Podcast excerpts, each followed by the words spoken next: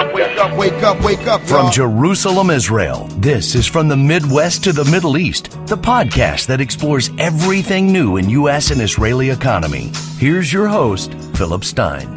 I'm really pleased to be having this podcast today. First of all, This episode it's is brought to you by Philip. Stein and Associates, the largest U.S. CPA firm in Israel, providing U.S. tax services to Israelis, Americans, corporations, startups, and anyone else needing them.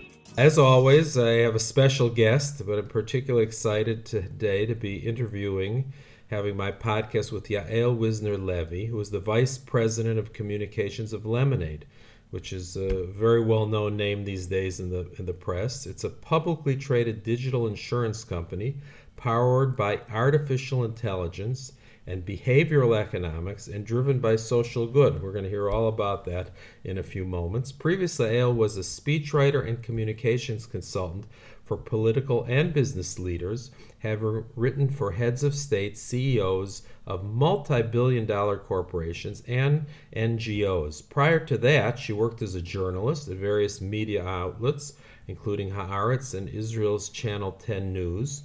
I'm sure, Yael, you're glad not to be in London now during uh, COVID, serving as channels Absolutely. channels correspondent to the UK.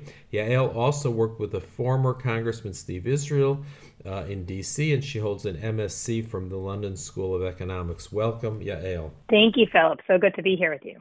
All right, so let's get right into it. And you know, the the the name is unusual, and that's what my first question is going to be around. Some of us some of us drink lemonade. For others, like my late grandmother, she had an embroidery that hung on her kitchen wall with the famous saying, "When the world gives you lemons, make lemonade." So my first question is, how, how did you connect lemonade to insurance? I, I'd love to see that uh, embroidery. That would that would be great to, to have.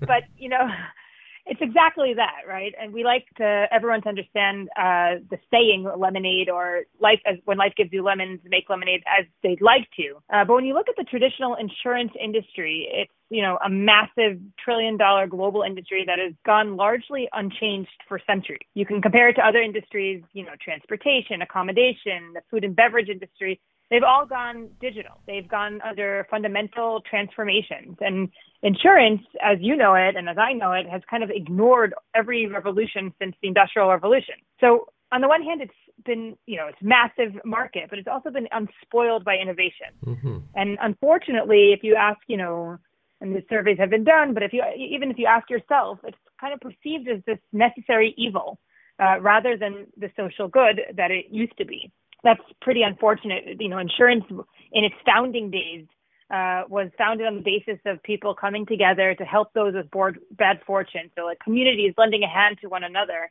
and that kind of insurance has lost its way. And today, it's considered to be a very, you know, conflicted business.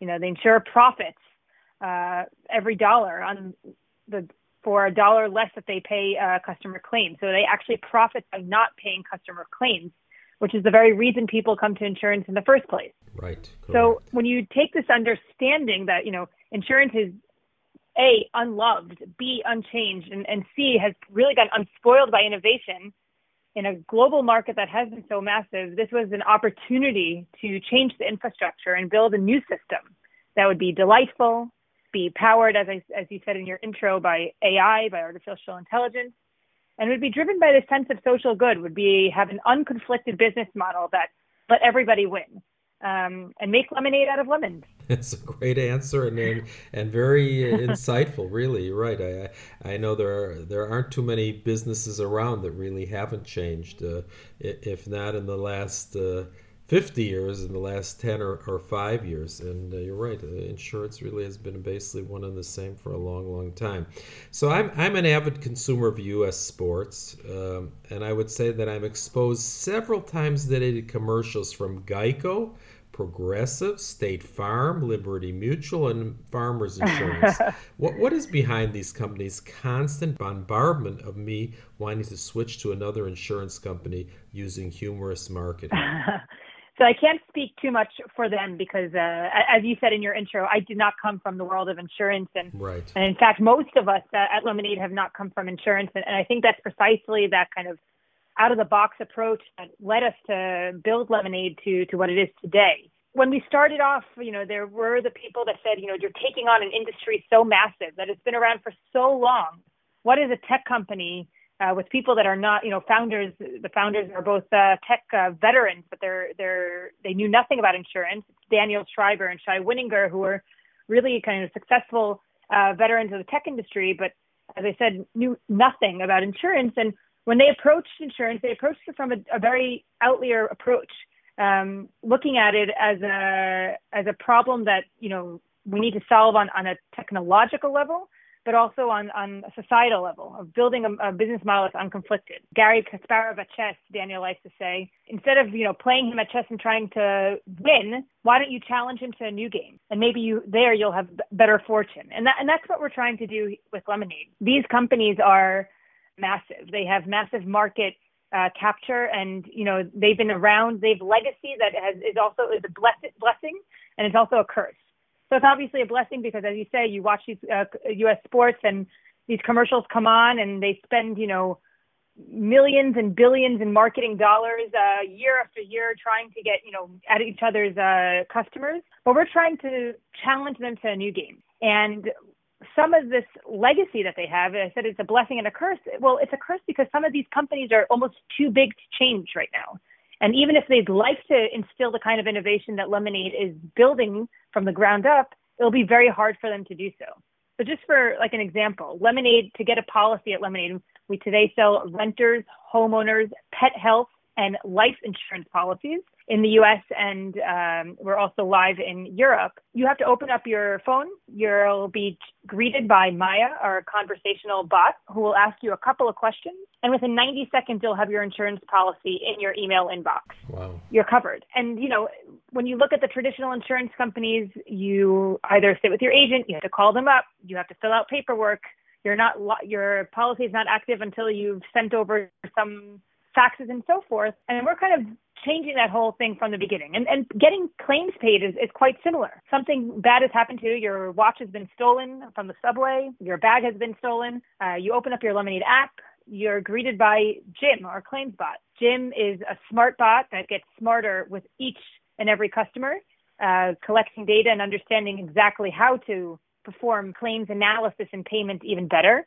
And Jim will ask you a couple of questions. We'll ask you to describe what happened. We'll ask you to film yourself um, describing exactly what happened. And if Jim deems that your claim is legitimate and is something that we can pay, we'll pay you instantly in three seconds. Wow. And so this is something that, you know, the, the Geicos of this world and the State Farms and Liberty Mutual, sure, you know, th- there's enough insurance market for everyone. As we said, you know, the insurance is a massive market but we're challenging them challenging them to a game that you know they haven't yet dabbled in. Getting everything digital and being built on this digital substrate allows us to delight even more and more customers, gather data, make our machine much much smarter, and kind of go back to con- continue delighting customers in a way that um, really has put us at a different rank uh, with these um, traditional insurance companies. And I'm happy to say that Lemonade is, you know, ranked number one by customer review sites across the U.S.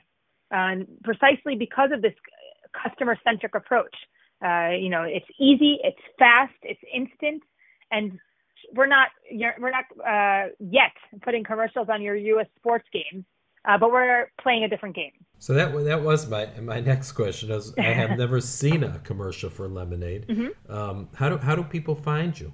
So a lot of it is on you know digital uh, marketing so people that are scrolling mm-hmm. through their facebook and their youtube and, and stuff like that a lot of it is word of mouth when we first launched we launched with renters and homeowners insurance in new york in september of 2016 that was our first product in our first state and we didn't know what to expect uh, when you launch, you know, a new beverage or a new service, a food delivery service, or, or whatever, you know, that's something that people are always going to want. They're going to always, you know, be open to looking for. But when you launch a new insurance company, it's not every day that someone wakes up and says, I need to go get a home insurance policy. And so we didn't know really what to expect and how we would be received. Uh, but we knew that this industry was so massively unchanged that there was so much room to improve it. And in the US, many people, many young people, don't even have insurance. They think it is, you know, uh, timely, uh, costly, and just a bureaucratic process that they, you know, do, they do their own cost benefit analysis and decide, and they opt out. And especially in the renters insurance market, we found that when we launched, the people that were getting Lemonade renters insurance were people who had never had insurance before. So we were kind of opening up a new market that the Geicos and the State Farms, as you said before, had largely ignored. Um, these were, you know, young renters um, up to around 35 years old who had never had insurance uh, before, and they were paying, you know, pretty inexpensive policies, five dollars a month for renters insurance. Mm. And the Geicos and the State Farms, for them to get those kinds of customers, it would even be more expensive for them to run out and get them. But when you're built as Lemonade is completely digitally, our bot Maya can sell insurance policies 24 7 on Saturdays when you're laying on your couch and on line at Starbucks, you can get insurance policy. And that lowers cost, creates an experience that is much more delightful than uh, calling your agent, and really letting us grow rapidly with customers who, who, at this point, never wanted to have insurance, but now realize it's it's actually fun.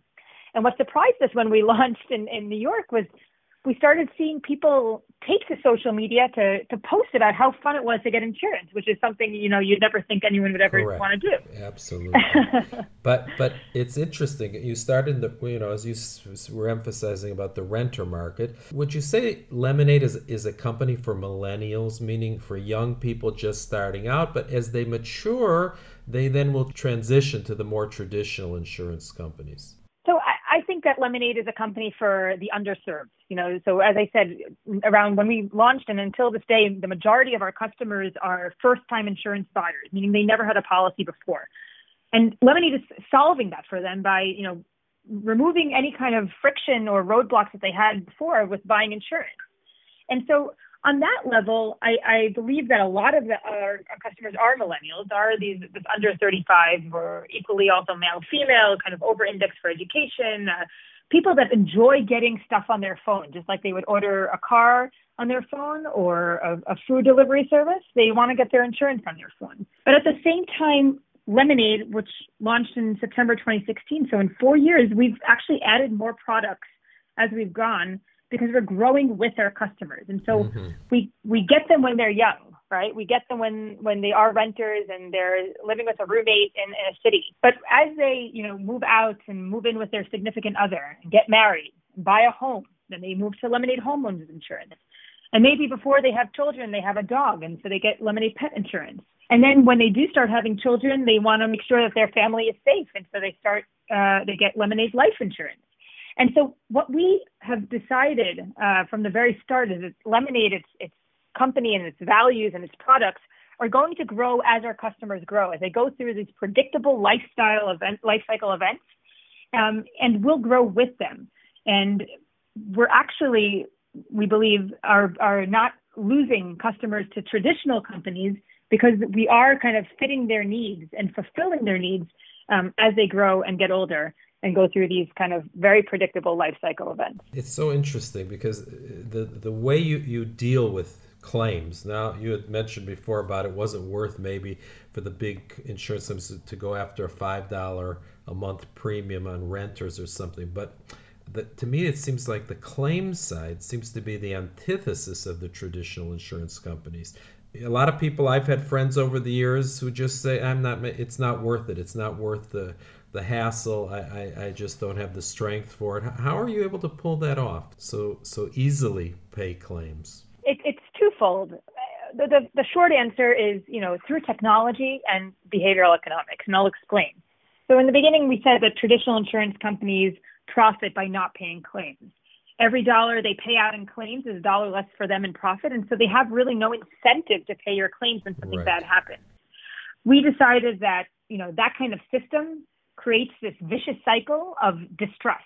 You, as a, as a customer, as you said, your friends that don't want to even deal with the hassle understand that, and they either opt out of getting insurance or, uh, unfortunately, and these are people like you and I, embellish their claims. They know that you know if they're going to claim a thousand dollars, and the insurance company is going to do everything in their possible uh, method not to pay those a thousand dollars. And so, you know, good citizens are able, or you know, we find ourselves saying, okay, I'm going to take fifteen hundred dollars because they're going to take my deductible and they're going to, you know, chase me down, and I want to make sure um, I'm getting what I need. And that kind of, and, and the insurance companies, of course, know that, and they raise our premiums, and there's a cycle of distress that is never ending, and it's really a vicious cycle. And so we decided we need to stop that. Uh, our behavioral economics research kind of shows that when you build a system that brings out the worst in people, uh, they'll they'll behave that way. But if you build a system that actually encourages good behavior from people, they'll they'll behave uh, much better. And so Lemonade is built differently. We have decided to remove any conflict of paying claims, and so we profit by taking a flat fee from your premium. Everything else is geared towards claim paying.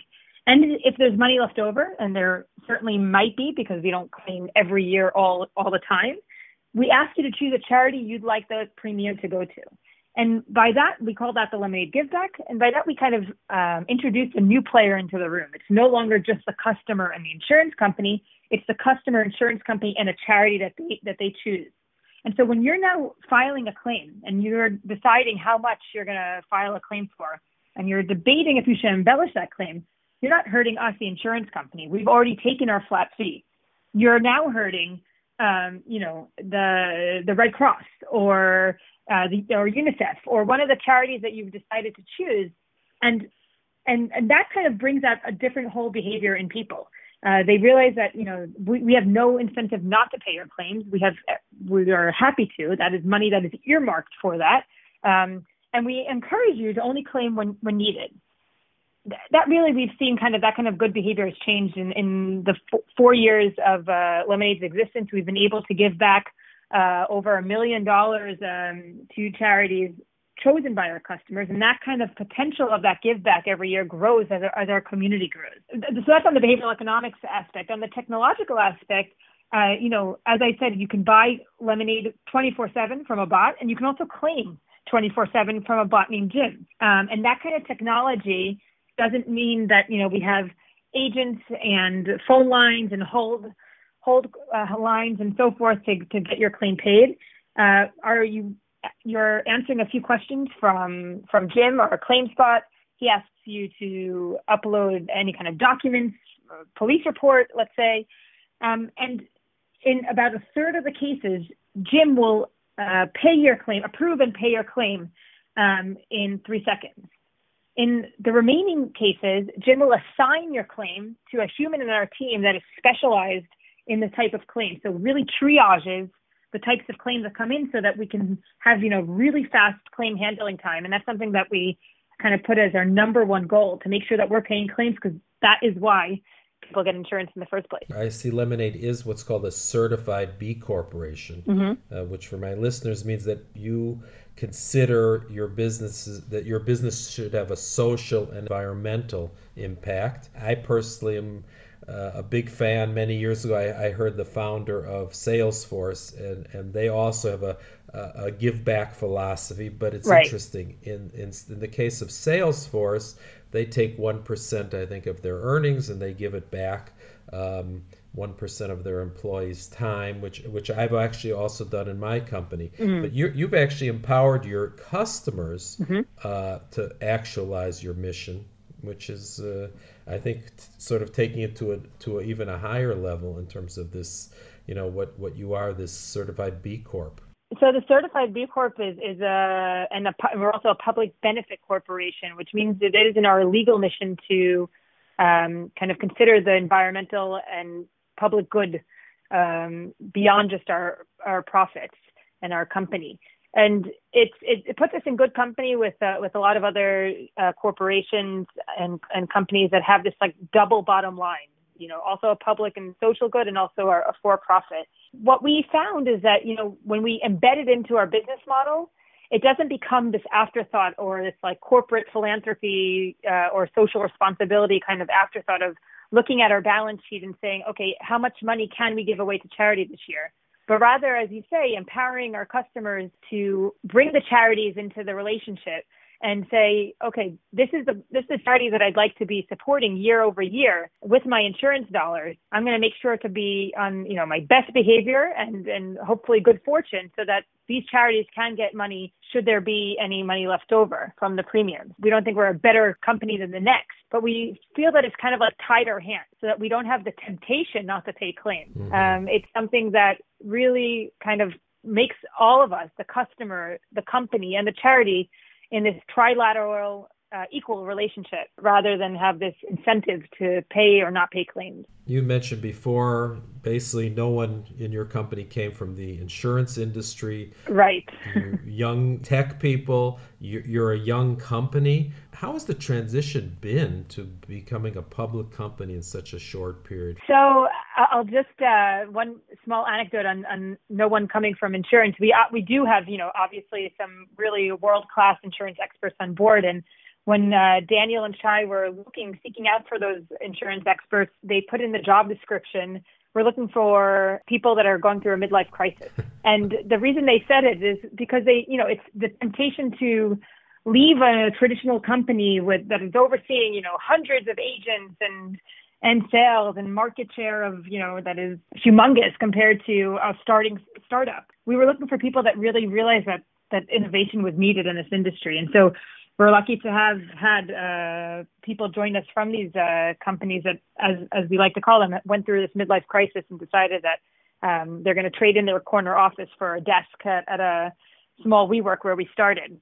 But uh, you're right, we did go public earlier um, than a lot of other tech companies. But when you you know look at the Amazons of this world and the Microsofts, they also went uh, public pretty early on. If you look at Amazon today, versus where Amazon was um, when it first went public. It, it, the growth spurt that it went on and kind of became the Amazon that we know today uh, was actually almost enabled by its uh, entry into the public market. Um, and we believe that you know our big growth spurt is, is just ahead. Great. Insurance is a is a interesting industry because it's so highly regulated, and so a lot of the companies in the private tech sector sometimes shy away from going public because of the rigorous kind of uh, regulation that it right, demands. Sure. And because from day one we were kind of this very regulated, transparent company, we we feel like we were almost ready for the public markets uh, much earlier than uh, maybe other tech companies think they are. So my podcast is called "From the Midwest to the Middle East" because I originally came from Chicago. um, I want to ask the question: Will people living in Israel be able to purchase an insurance policy on Lemonade anytime in the near future? hopefully in the future, uh, we think that Lemonade is a global company, so it's not strictly American or strictly European. We think, you know, that the people, as I said, the underserved are, are global citizens. You know, the people that want to get insurance on their phone uh, are everywhere. It's not something that you know just a 30-year-old uh, New Yorker wants. Um, so yeah, we're, we're we're looking at expanding geographically and products as we grow. Okay, so my last question, I always like to make it a little more personal. Can you tell us a little about yourself and how you you came to work at Lemonade, particularly in terms of the, your your background more in, in journalism and PR? Yeah, so I uh, I had high hopes when I was younger to become something in foreign relations, and I was doing a lot uh, working in Congress and uh, in the field, and, and as you said, studied in London.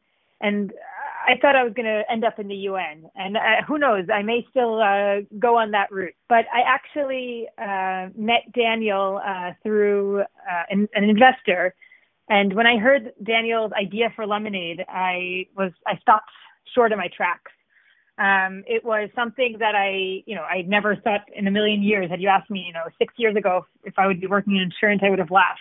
um, and if you had told me that I'd be working there for uh, five plus years, I, I would have laughed even harder.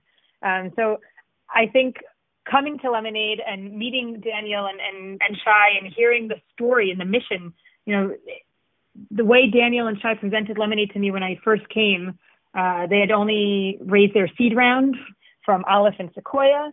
It was an idea. There was no product yet. And I can say that the, the vision that they had then is what we're doing today.